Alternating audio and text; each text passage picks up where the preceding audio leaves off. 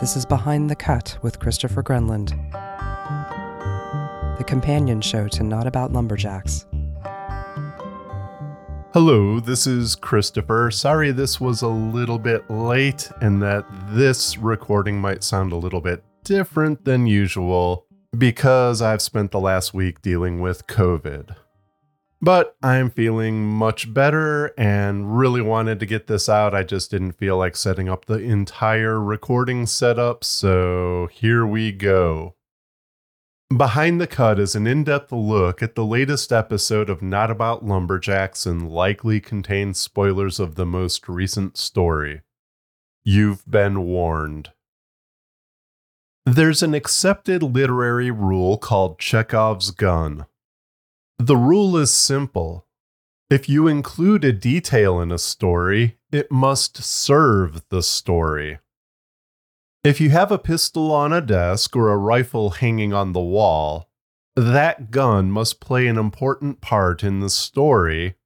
Otherwise, it should never be mentioned. Rules in literature serve a purpose, but many are arbitrary. Three act structures and driving plot are not as common in some cultures as they are in Western literature. Ending a sentence with a preposition or beginning a sentence with a conjunction is not the end of the world. The introduction to one of the most famous television shows of all time splits an infinitive with, to boldly go where no one has gone before. And it also ends that famous line with a preposition.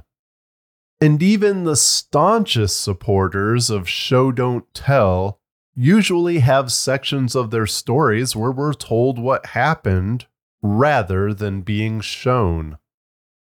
I mention rules because there are some things in Godspeed Crazy Mike people enjoy that don't necessarily serve the story. Detective Vandiver's quirky love for sweepstakes is just that a quirk. Nothing in the story hinges on it. And Detective Mule having Tourette syndrome doesn't lead to unfolding clues in their case. I am not one prone to gambling or other games of chance. I just thought it would be funny if many of the things Vandiver uses in his everyday life were won in contests. Mule's Tourette syndrome, however, is a bit more personal. Somewhere around third grade, teachers told me to sit still. Like Detective Mule, by fifth grade, I had developed a series of physical and audible tics. I hid it pretty well, and when I couldn't, I hung out with a friend who struggled with Tourette syndrome more than I did. I likely blinked as much as him, but he carried the Blinky nickname while I was mostly ignored. He was called a spaz for his physical tics, while mine weren't as apparent when standing beside him. By junior high, we were two of the more picked on kids in Carl Sandburg Junior High School. I still deal with Tourette syndrome, just nothing like when I was younger. I'm lucky that it's never negatively affected my life, unlike others who genuinely struggle through their days. I've had people ask if something was wrong when I've had a hard time not giving in to tics, but others are shunned and struggle to find work. While there's no literary reason for Detective Mule to have Tourette syndrome, I wanted to portray a character with the disorder because some people have brown hair and others have Tourette's. Last year, I released a story titled Calling Out of Time. The story's protagonist, Amir Nazari, walks with a cane. It could be presumed he was injured as a child in the household fire mentioned in the story, but it's never explained. He's just a guy who needs a cane to get around. Disabled people are underrepresented in fiction. If they are present, many times their disability is part of the story. Sometimes that's great. A friend recently wrote a novel called Breathe and Count Back from 10 about a girl with hip dysplasia who wants to become a mermaid. But other times, a disability is seen like Chekhov's gun. If the story isn't about the disability, then why mention it? The answer for me is because disabled people exist.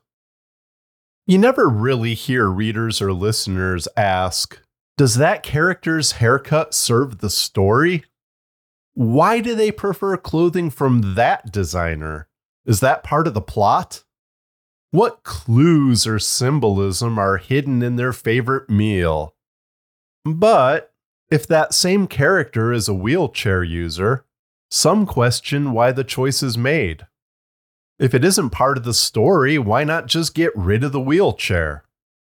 For me, again, it's because people who use wheelchairs exist. Now, I'm not going to try telling the story of what it's like to be a wheelchair user, because that's a story better left in the hands of someone who knows better. But all people deserve to be seen as more than just a plot point. I'm very fortunate. Tourette syndrome never limited me much.